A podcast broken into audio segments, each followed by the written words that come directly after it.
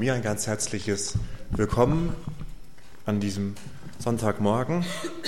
Wir leben in einer Zeit, in der die Menschen immer bunter werden.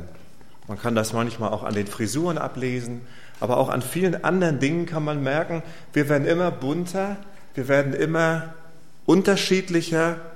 Ja, unsere Gesellschaft scheint auseinanderzudriften. Und das Interessante ist, dass auch das Internet uns dabei unterstützt. Denn dank des Internets kann jeder in seiner kleinen eigenen Welt leben. In der kleinen eigenen Welt, auf Facebook zum Beispiel, wo ich einfach nur solche Sachen höre und lese von Leuten, die genauso wie ich denken, die genauso wie ich empfinden. Und so hat das Internet dazu geführt, dass wir wirklich eine Revolution bekommen haben. Eine Revolution der Individualität das, was mich ausmacht, das, was ganz persönlich mir auf dem Herzen liegt und jemand anders nicht auf dem Herzen liegt, das kann ich heute in ganz besonderem Maß feiern und leben. Ja, wir leben in einer Zeit, kann man sagen, des extremen Individualismus. Es ist gut, dass wir das Individuum auch als westliche Gesellschaft entdeckt haben. Es ist gut, dass wir entdeckt haben, dass jeder eine eigenständige Persönlichkeit ist, die wir ganz ernst nehmen wollen. Aber in unserer heutigen Zeit leben wir einen extremen Individualismus, in der der Einzelne sich über alle anderen stellt und über alles andere, über jedes Maß und vom Prinzip her sich selbst erfinden muss und sich selbst auch fast dazu verflucht ist, sich selber zu erfinden und wirklich seinen eigenen persönlichen Weg zu gehen. Und auch wir als Gemeinde, wir sind natürlich von diesem Trend auch nicht einfach außen vor. Wir sind ja in der Welt und wir haben letzten Sonntag darüber gesprochen, dass auch wir schon deshalb immer wieder diese geistliche Erneuerung brauchen, die man Reformation nennt, weil eben wir wirklich auch Teil der Gesellschaft sind. Und natürlich auch wir von diesen Trends nicht einfach so außen vor gelassen werden. Nein, auch wir sind so wie die anderen. Auch wir sind ein Stück weit individualistischer als jemals zuvor. Darüber hinaus haben wir als Gemeinde Christi einen Feind Gottes, der schon immer versucht hat, auch Christi Leib zu spalten. Das ist das Werk, was er von Anfang an getan hat. Dass er von Anfang an sich bemühte, das Volk Gottes des alten Bundes und auch das Volk Gottes des neuen Bundes zu spalten. Und der Apostel Paulus hat es erlebt, dass er auch von dem Feind selber, obwohl er Apostel Jesu Christi war und seinen Herrn selbst gesehen hatte, viele Gemeinden gegründet hatte, dass der Feind ihn versuchte, ihn, den gesegneten Apostel, zum Spaltkeil der Gemeinde zu machen. Im ersten Korintherbrief im Kapitel 1 und 2 berichtet er davon, dass er davon gehört hat, dass in der Gemeinde Korinth sich eine Pauluspartei gebildet hatte. Und er war darüber entsetzt er war entsetzt darüber, dass es so etwas gab. Anhänger des Paulus, Anhänger des Petrus. Und er macht deutlich bei alledem, was diese Diener Gottes auch haben und was sie getan haben, es ist falsch, es ist falsch, die Gemeinde zu zerteilen anhand von Petrus und von Paulus. Der Apostel Paulus hat mit den Korinthern aber noch mehr Sorgen gehabt. Es hat dann eine andere Spaltung gegeben, dass manche anfingen, nicht nur Paulus zu vergöttern, nein, sie fingen an, Paulus komplett abzulehnen. Da waren die sogenannten Superapostel, die der Satan aufgebracht hatte. Die, die meinten, sie hätten den Heiligen Geist und Paulus hätte ihn nicht. Und vor diesem Hintergrund wollen wir uns heute mit dem Thema geistliche Einheit beschäftigen. Wir wollen uns mit dem Thema geistliche Einheit beschäftigen, weil das ein Thema ist, was für uns als Gemeinde wichtig ist, weil das auch ein Thema ist, was für mich sehr wichtig ist, ganz persönlich, und was auch für dich als Teil des Leibes Christi ungemein wichtig ist. Wir könnten jetzt viele verschiedene Bibeltexte betrachten, um das Thema geistliche Einheit zu vertiefen. Wir wollen das heute mit dem Epheserbrief machen. Der Epheserbrief ist der Brief, des Apaul der Brief von Paulus, der auf keine Probleme der Gemeinde hinweist. Es ist ein allumfassendes Lehrschreiben, was uns vertiefen soll im, im Glauben an Jesus. In den ersten drei Kapiteln hat er deutlich gemacht, wie wunderbar das Heil und die Rettung Gottes ist. Er hat deutlich gemacht, er hat euch auserwählt, er hat euch zusammengefügt, er hat euch den Glauben gegeben, mit dem Heiligen Geist versiegelt. Er hat dann Juden und Heiden zusammengebracht in der neuen Gemeinde. Er hat euch alle miteinander auferweckt. Er hat euch ein neues Herz gegeben, einen neuen Glauben gegeben. Und dann im Kapitel 4 schreibt er Folgendes. Ich ermahne euch nun, ich der Gefangene im Herrn.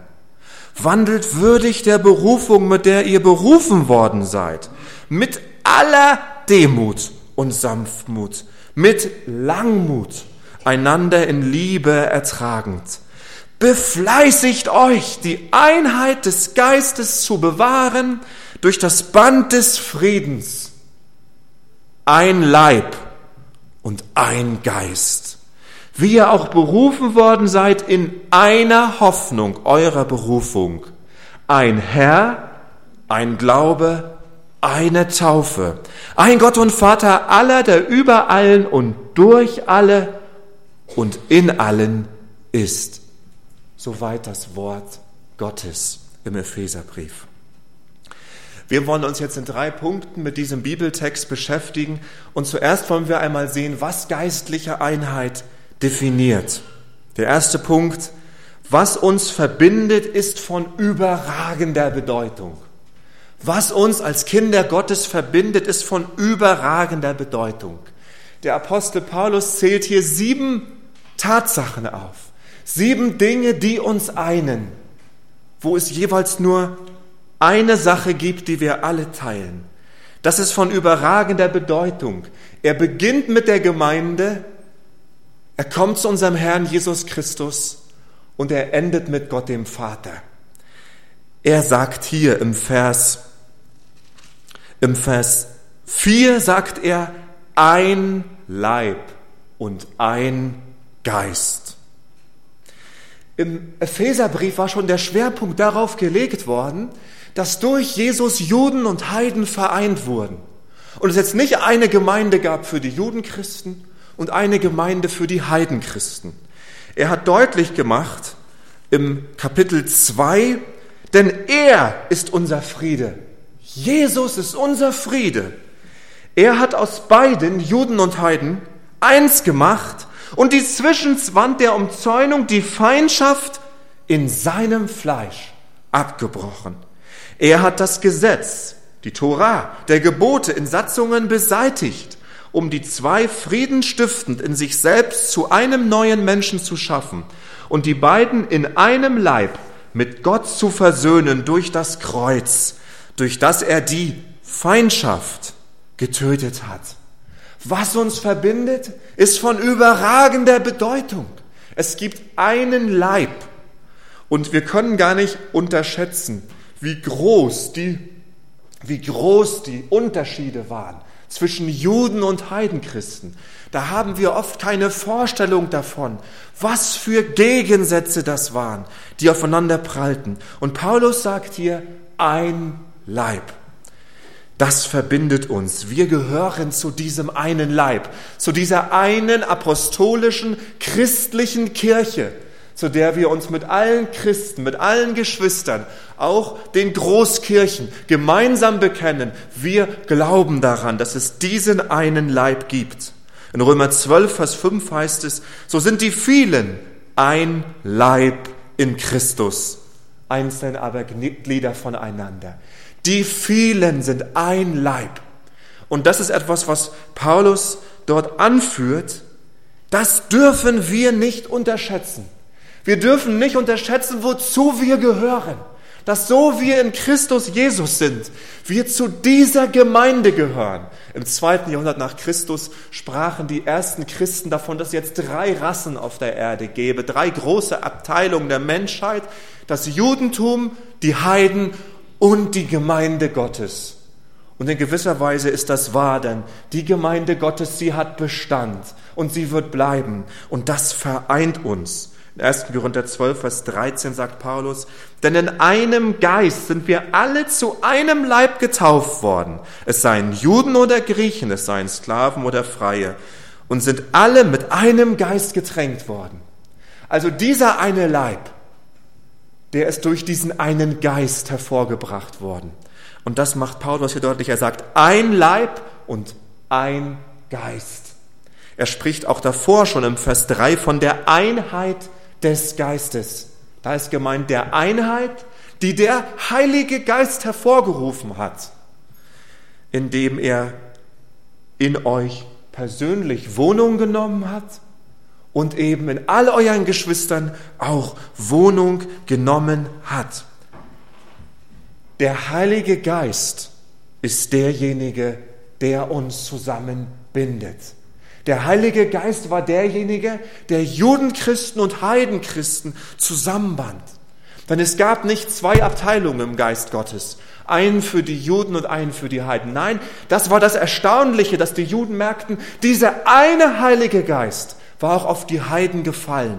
Denken wir an Cornelius in der Apostelgeschichte, wo ihnen die Kinnladen runtergeklappt sind, auch Petrus zu sehen, dass auf seine Predigt hin ohne Beschneidung und auch ohne Taufe der Heilige Geist auf sie alle kam. Und diese Erfahrung, das größte Charisma Gottes, die größte Gnadengabe Gottes, das größte Geschenk Gottes empfangen zu haben, das bindet die Gemeinde Jesu zusammen zu einem Leib. Wir haben das größte Geschenk Gottes empfangen, seinen Heiligen Geist.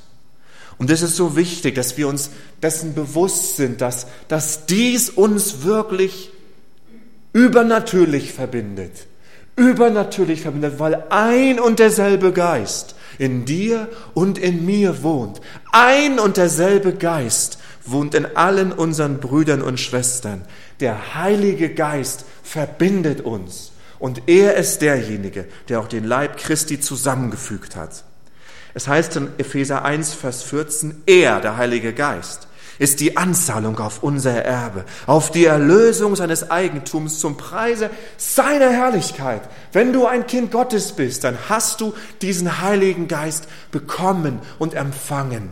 Und wir tun gut daran, auch um unsere Einheit zu fördern, uns dem Geist und seinem Wirken im Gebet hinzugeben, im Fasten hinzugeben. Und wenn die Einheit der Gemeinde bedroht ist, dann suchen wir umso mehr die Fülle des Heiligen Geistes.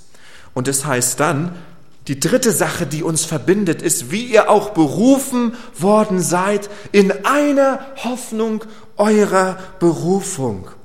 Paulus spricht im Epheserbrief von Anfang an von dieser Hoffnung. Um Kapitel 1 sagt er, er erleuchte die Augen eures Herzens, damit ihr wisst, was die Hoffnung seiner Berufung was der Reichtum der Herrlichkeit seines Erbes in den Heiligen ist. Wir haben davon gesungen, von, von diesem Haus, wonach wir uns sehnen. Und dieses Haus ist die Gemeinde. Und wir alle teilen diese Hoffnung darauf, einmal in seiner Herrlichkeit sein zu werden. Im Epheser 2, Vers 12 heißt es, ihr Heiden, ihr wart ausgeschlossen von dieser Hoffnung vom Bürgerrecht Israels. Ihr hattet keine Hoffnung. Ihr hattet keine begründete Aussicht auf die Zukunft. Aber jetzt in Christus seid ihr nahe gekommen und habt Hoffnung erfahren. In Epheser 1, Vers 9 und 10 sagt er, er hat uns ja das Geheimnis seines Willens zu erkennen gegeben, nach seinem Wohlgefallen, dass er sich vorgenommen hat, in ihm für die Verwaltung bei der Erfüllung der Zeiten alles zusammenzufassen, in dem Christus das, was in den Himmeln und was auf der Erde ist, in ihm. Das ist die Hoffnung, die wir teilen. Dass alles in ihm zusammengefasst werden wird. Es wird nicht zwei verschiedene neue Welten geben. Oder drei oder vier oder fünf oder sechs oder sieben oder acht. Oder unendlich viele. Nein, es gibt eine neue Welt. Und das ist die Hoffnung unserer Berufung, dass wir alle demselben Ziel entgehen. Und dass dieses Ziel uns die Kraft geben darf und den Mut geben darf, jetzt Hand in Hand zusammenzugehen. Ja, I have a dream. Und das war eine Predigt, die ich auch in der ersten Zeit hier, in der Anfangsfreude, in der ersten Liebe, wie man sagt, gehalten habe. Und dieser Traum, den ich habe, der ist nicht kleiner geworden. dieser Traum ist noch größer geworden, weil ich noch besser verstehe, weil ich noch besser verstehe, dass eben dieser Traum nicht von mir und von irgendjemand abhängig ist, von irgendeiner Person. Nein, das ist die Erfüllung der Verheißungen. Gott selbst sagt ja, ich schenke euch diese Zukunft und diese Berufung bindet uns zusammen.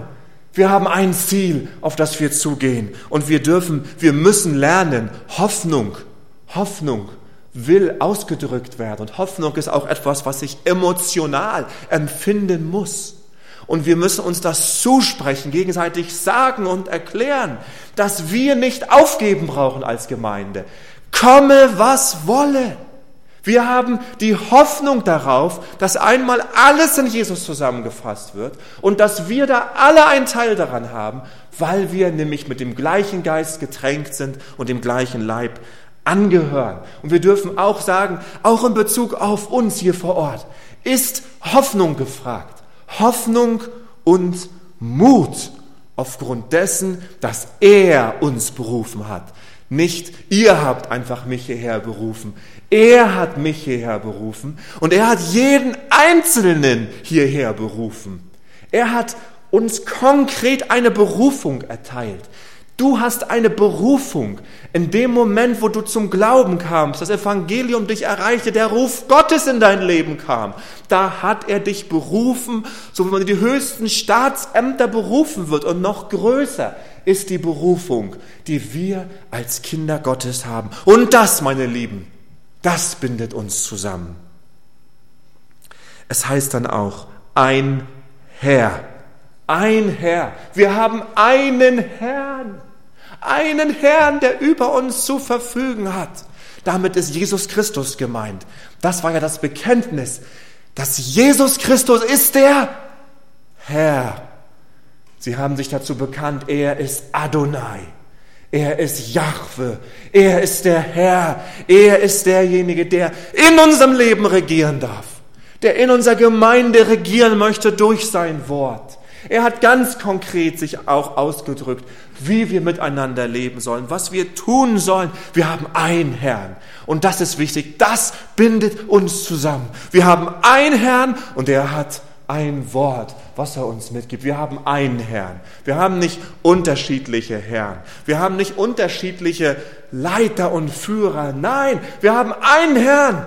Jesus Christus. Wir haben von ihm gesungen, dass die Herrlichkeit des Christus unter uns offenbar wird. Dafür arbeiten wir. Aber das ist das, was uns auch verbindet.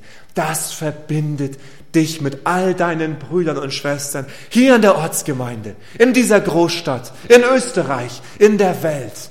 Das bindet uns zusammen mit dem Kapitän, mit dem Kokosnusspflücker, das bindet uns zusammen. Wir haben einen gemeinsamen Herrn. Du stehst nicht unter der Autorität eines anderen als ich. Wir stehen gemeinsam unter seiner Autorität. Es heißt in Römer 10, Vers 8 und 9, das ist das Wort des Glaubens, das wir predigen, dass wenn du mit deinem Mund Jesus als Herrn bekennst und in deinem Herzen glaubst, dass Gott ihn aus den Toten auferweckt hat, du gerettet wirst, lieber Freund, liebe Freundin. Das ist die frohe Botschaft von Jesus.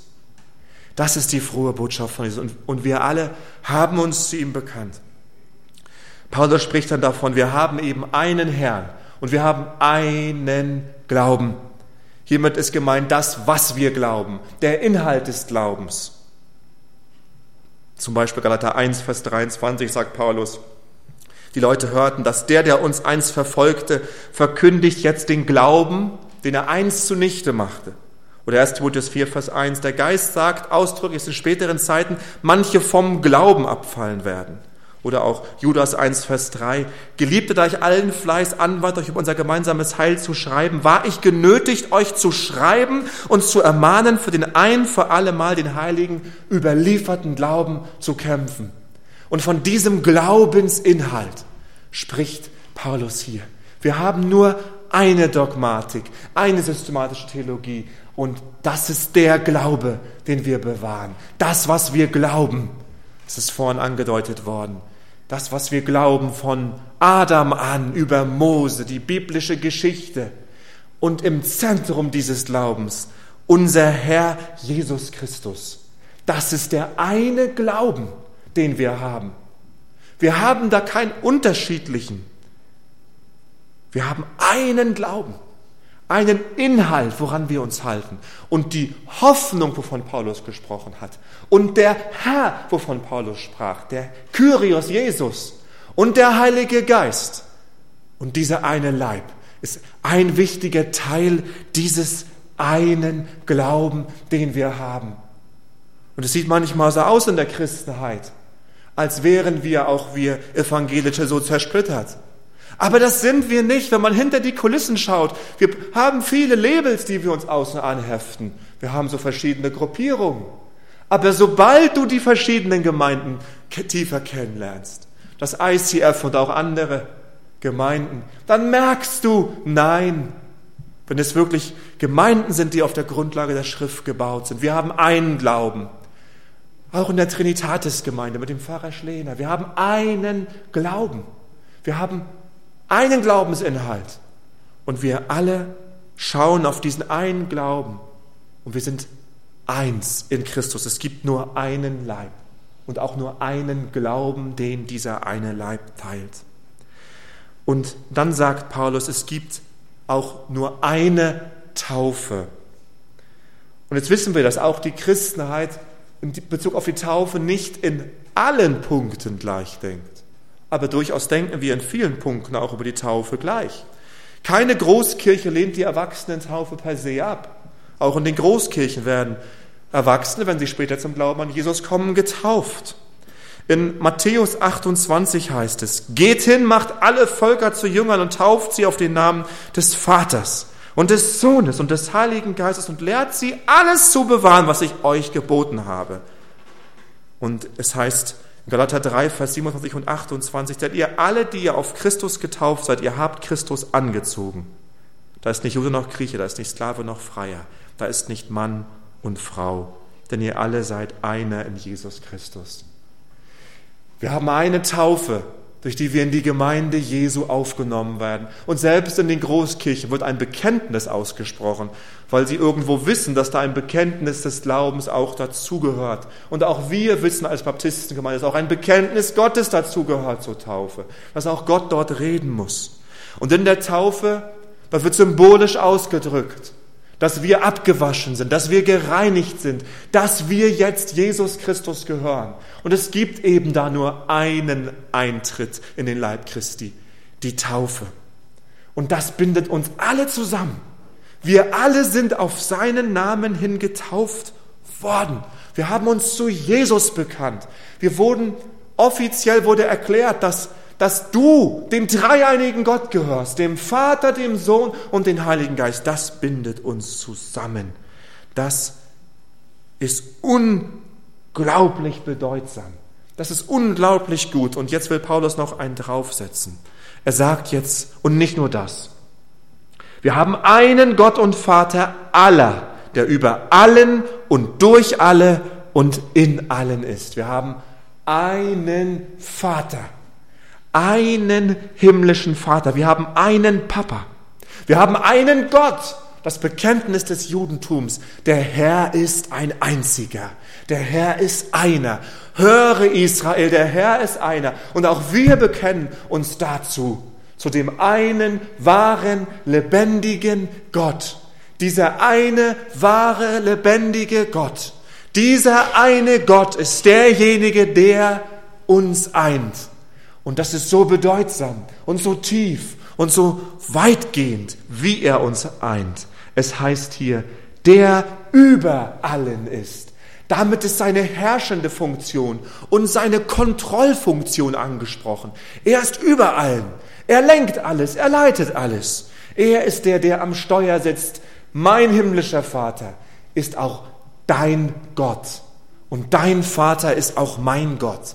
Er ist unser Vater und er ist über uns allen. Er regiert uns, er leitet uns und er ist auch durch alle. In dem Segen Jesu, den er uns gibt, wirkt er durch uns alle hindurch. Er segnet uns reichlich und er ist auch in allen von uns durch seinen Heiligen Geist. Also wir haben gesehen, dass was uns verbindet, das waren sieben Sachen, das ist wirklich groß. Das war der erste Punkt. Der zweite Punkt. Was uns verbindet, ist viel größer als das, was uns trennt. Und das wird auch alles Trennende überwinden. Uns trennen viele Dinge. Wir haben zu Anfang davon gesprochen. Wir leben in einer Zeit, in der das Trennende immer mehr in den Vordergrund gestellt wird. Und bei diesem gesellschaftlichen Trend ist auch kein Ende abzusehen. Uns mag Rasse, Geschlecht, Herkunft, sozialer Stand trennen. Uns mag Beruf trennen, Persönlichkeit, Geschmack, Vorlieben, Erfahrungen, Sünde, Schmerz, Unverständnis, Streit. Das mag uns alles trennen. Aber wenn, wenn wir das jetzt in die Waagschale legen und bedenken dieses siebenfache Band der Einheit, was ist dann das gegen das, was uns eint? Und dann, dann geht um das, was uns trennt. Also das, was uns eint, ist viel, viel bedeutsamer ist in Ewigkeit bedeutsam. Das, was uns trennt, das wird irgendwann in die Luft hinausfliegen und weggeblasen sein. Das wird einmal überwunden sein. Denn durch das Wirken des Heiligen Geistes sind wir alle zum Glauben an Jesus Christus gekommen. Und Jesus allein ist unser Herr. Auf seinen Namen sind wir alle getauft, wir alle gehören zu seinem Leib. Er ist der Mittelpunkt unseres Glaubens und wir alle haben ihn durch seinen Heiligen Geist empfangen, diesen Glauben. Er hat uns berufen und wir alle erwarten die Erfüllung aller seiner Verheißungen Gottes neuer Welt. Wir alle werden vom Vater beherrscht, gesegnet und durch seinen Geist bewohnt. Das wiegt so viel schwerer als die schlimmsten Verletzungen, als die größten Trennungen. Das wiegt schwerer. Warum? Weil ihr merkt schon, Gott selber ist derjenige, der schwerer wiegt. Und jetzt wird es spannend. Jetzt wird es spannend, ja. Gott, Gott selber wird nämlich hier diese Einheitsformel genannt. Es wird, habt ihr es gemerkt? Es wird mit dem Heiligen Geist begonnen. Ein Geist und dann ein Herr und dann ein Vater, ein Leib, ein Glaube, eine Taufe eine Hoffnung. Das wiegt schwerer. Und das ist jetzt eine Glaubenssache. Aber jetzt musst du für dich selber in deinem Herzen abwägen, welches Gewicht hat Gott für mich? Und welches Gewicht sollte Gott für mich haben? Das ist eine Denkfrage. Das ist eine, eine Frage, wie, wie, welchen Wert räume ich dem Leib Christi ein? Welchem Wert räume ich dem ein, dass auch der Heilige Geist in dir wohnt und in mir? Und Paulus könnte noch viel mehr Sachen sagen. Und er hat auch noch an anderer Stelle mehr Sachen zum Thema Einheit gesagt. Aber was für uns heute jetzt im Vordergrund stehen soll, ist, Gott selbst stiftet diese Einheit. Und deshalb, deshalb gibt es die Einheit seiner Gemeinde. Ja, die Einheit seiner Gemeinde ist uns in Gott selber, in seinem Evangelium ist uns diese Einheit geschenkt worden. Und damit ist das, was uns verbindet, tausendmal, millionenfach größer als das, was uns trennt. Gott selbst ist derjenige, der dies geschenkt hat. Ihr Lieben, ich weiß nicht, ob ihr jetzt überzeugt seid. Ich weiß nicht. Und ich verstehe das. Ich verstehe das, weil, weil wir alle, wir alle leben in einer Zeit, in der wir sehr unsere Verletzungen betonen wir neulich auch an der Eva gehört, in der es keine Helden mehr geben darf. Und wir wirklich überall und an jedem etwas finden. Und das können wir auch in den Medien sehen. Es muss verunglimpft werden. Wir leben in einer Zeit, in der aber jeder von uns Opfer und Täter ist. Jeder von uns ist dabei, sich abzuheben. Jeder von uns muss auf sein eigenes Herz achten. Und natürlich wiegt das sehr schwer, was wir uns auch einander antun. Und da brauchen wir Vergebung, da brauchen wir Gnade. Aber die Frage, die wir uns jetzt stellen, wenn es jetzt wirklich darauf ankommt, wenn wir es in die Waagschale legen, was soll ich jetzt glauben? Doch, ich muss glauben. Ich kann gar nichts anderes glauben, als dass das, was uns verbindet, größer ist als das, was uns trennt. Warum kann ich nicht anders? Weil das die Wahrheit ist. Und auch für uns Menschen, die wir einer emotionalen Zeit leben, in der auch immer mehr Menschen emotional den Weg von der Gemeinde wegnehmen, nicht mehr aus Lehrgründen wie früher, weil sie kämpfende Atheisten geworden sind. Nein, aus emotionalen Verletzungen heraus, aus Gefühlen heraus. Und auch wir müssen jetzt lernen, unseren Gefühlen, auch in Bezug aufeinander, eine Grenze zu setzen und zu sagen, das, was uns vereint, liebes Gefühl, du bist enttäuscht.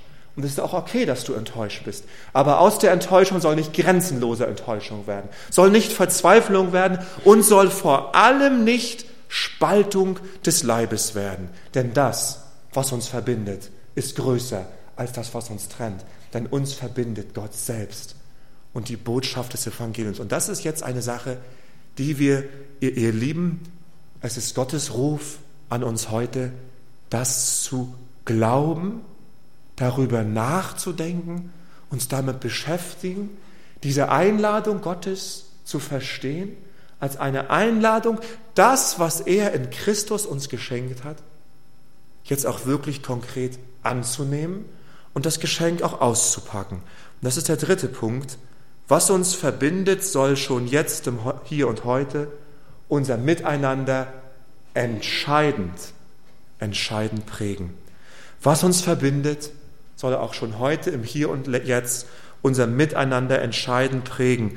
Und ihr merkt schon, ich habe mit dem, womit Paulus endet jetzt in dem kleinen Absatz, ein, ein, ein, ein Herr, ein Glaube. Ich habe damit begonnen. Und womit er beginnt, damit ende ich.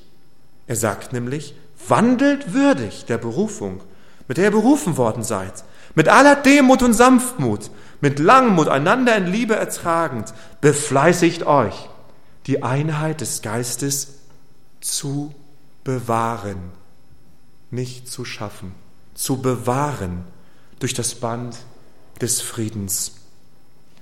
Was uns verbindet, das soll schon jetzt unser Miteinander entscheidend prägen und das ist sozusagen um Einheit gekämpft.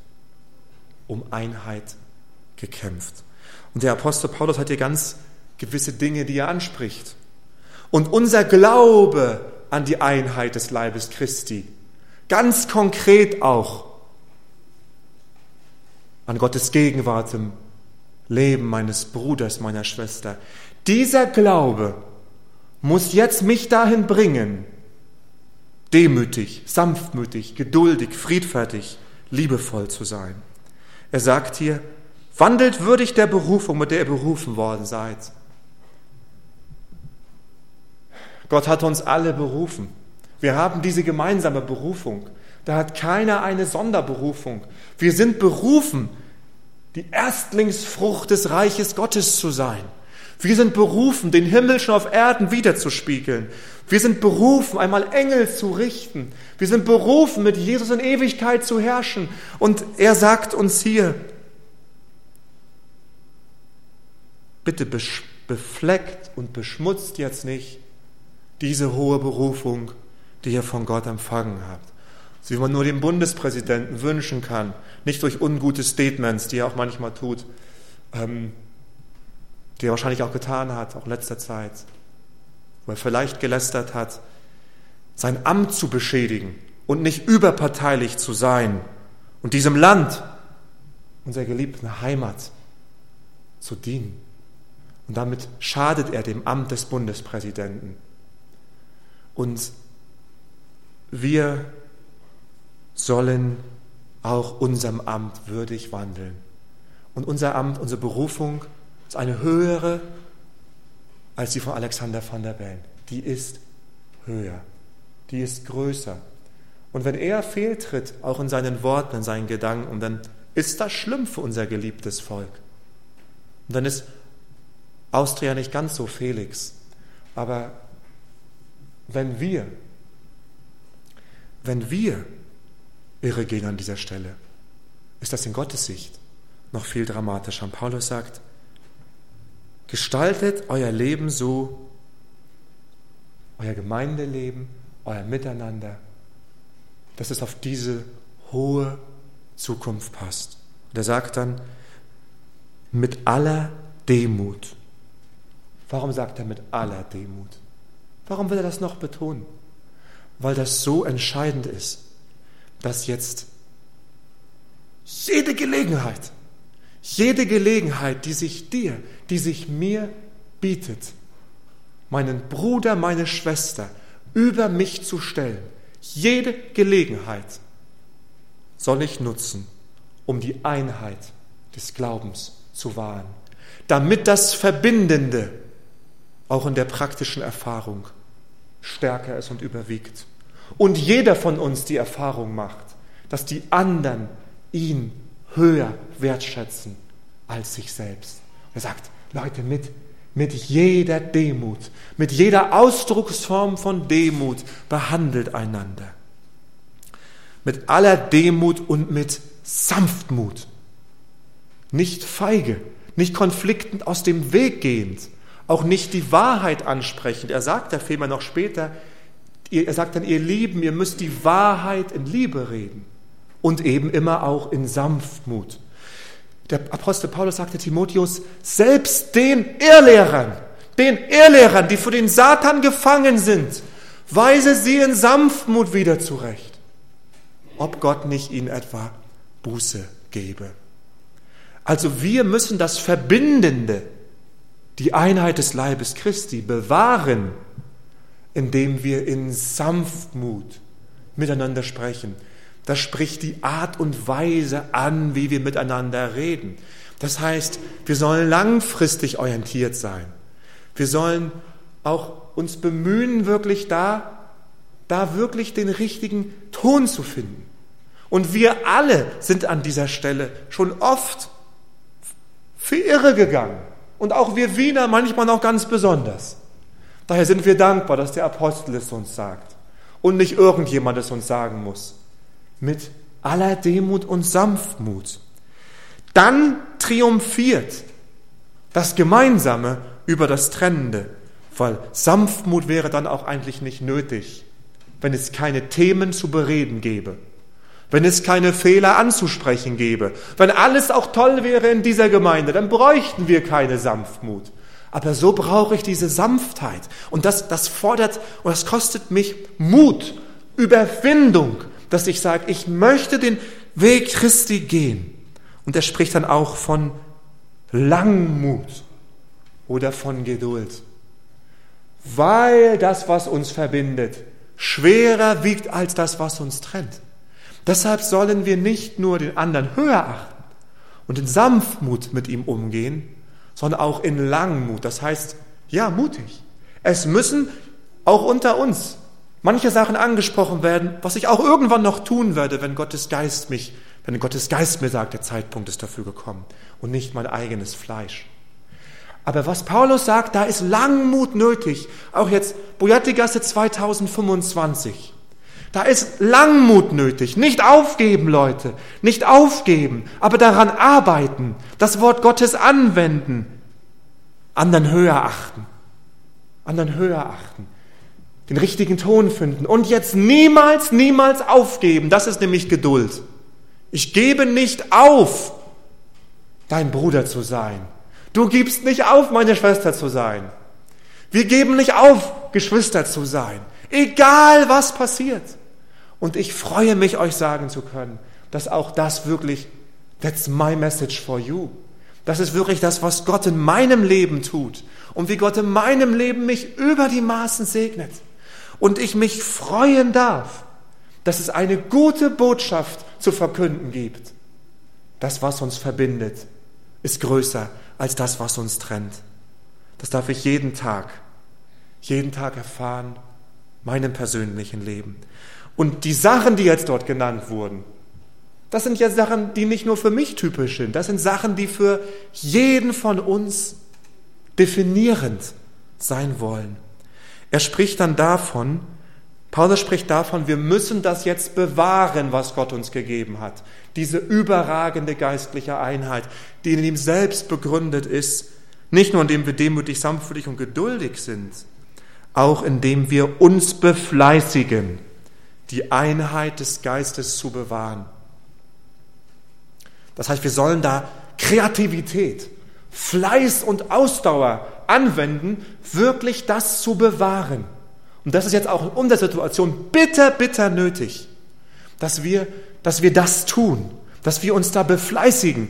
Die Einheit des Geistes ist nicht irgendein schwammiges Gefühl, irgendwas ganz Nebulöses, wo wir nicht genau wissen. Nein, das ist die Einheit, die Gott gestiftet hat. Wir haben davon gesprochen, was sie ausmacht. Und wir müssen jetzt aber fleißig sein, selber daran zu arbeiten, das auch wirklich in der jetzigen Situation mit einem Ausrufezeichen unserer Umwelt und auch uns gegenseitig vorzuleben. Und dann auch, last but not least, einander in Liebe ertragend. Es gibt Dinge, die muss ich einfach ertragen. Es gibt manche Dinge, die musst du einfach ertragen. Und wir sind dann aufgefordert, sie nicht so zähneknirschend und übel und sauer und fleischlich, wie wir das oft dann machen, wenn wir das wollen, sondern in Liebe. In Liebe einander ertragen. Nicht so, oh, der ist so ätzend. Ich kann das überhaupt nicht ab. Ja? Aber ich ertrage, das ist wirklich ein großes. In Liebe ertragen. Ach, ach, diese wunderbaren Teenager. Gott hat sie uns geschenkt. Wir brauchen uns nicht über sie aufregen, sondern wir, wir können damit gut umgehen. Wir waren selber einmal Teenager. Wir waren selber einmal auch in einer Umbruchsphase, auch als Gemeinde. Schon einmal und schon wieder. Und wir müssen uns jetzt in Liebe ertragen. Das heißt, wir sollten uns sagen, ich liebe dich. Und auch wenn wir Sachen anzusprechen haben, was wir tun sollen, ich liebe dich, lieber Bruder, liebe Schwester. Und ich bin so froh, dass ich das jedem, jedem sagen kann. Ich liebe euch und das kann ich geben. In Liebe kann man viel tragen. Ja, Paulus sagt, die Liebe erträgt alles, hofft alles, glaubt alles, erduldet alles. Was uns verbindet, möchte Raum gewinnen, möchte ausgelebt werden. Uns verbindet Gott selbst. Es gibt nur einen Sohn, nur ein Kreuz, nur einen Geist. Es gibt nur eine Gemeinde, auch wenn es unterschiedliche Gemeindenamen gibt. Es gibt nur einen Leib. Es gibt auch nur eine Hoffnung. Und wir dürfen jetzt das einander neu schenken, dass wir, dass du, dass ich, dass wir gemeinsam daran glauben, unserem Verstand das annehmen und jetzt auch begreifen, was wir durch Gott haben und das nachvollziehen auch in unserem Leben, unserer Liebe, was Gott uns geschenkt hat. Ich ermahne euch nun, ich der Gefangene im Herrn, wandelt würdig der Berufung, mit der ihr berufen worden seid. Amen.